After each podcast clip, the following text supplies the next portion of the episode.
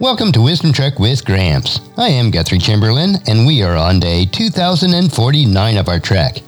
Establishing good habits is imperative for living a godly life, and one habit that I practice nearly every day of the past 45 plus years of my adult life is to read a chapter in the book of Proverbs that corresponds with the day of the month. This single habit has been the catalyst for gaining wisdom and creating a living legacy. Adopting this habit can do the same for your life. The realization that God's wisdom is the only true wisdom drives me to seek out God's wisdom each day. And there's no better way to do this than to meditate on God's book of wisdom.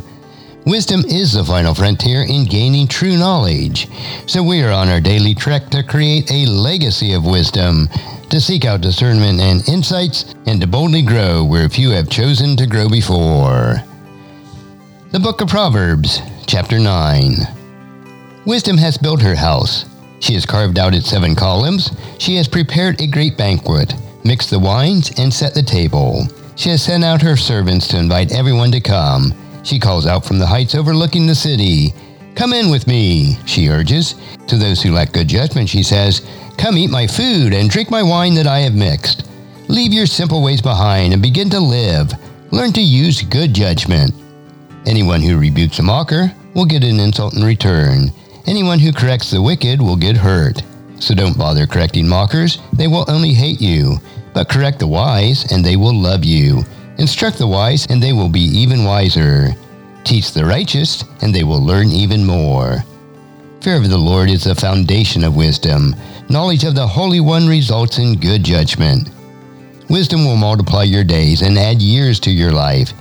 If you become wise, you will be the one to benefit, if you scorn wisdom, you will be the one to suffer. Folly calls for a hearing. The woman named Folly is brash. She is ignorant and does not know it.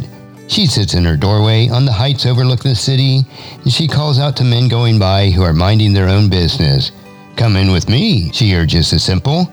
To those who lack good judgment, she says, Stolen water is refreshing, food eaten in secret tastes the best. But little do they know that the dead are there, her guests are in the depths of the grave. Today, as you ponder Proverbs chapter 9, please encourage your friends and family to join us and to come along with us tomorrow for another day of Wisdom Trek, creating a legacy. And thank you so much for allowing me to be your guide, your mentor, but most importantly, I am your friend as I serve you through the Wisdom Trek podcast and journal each day.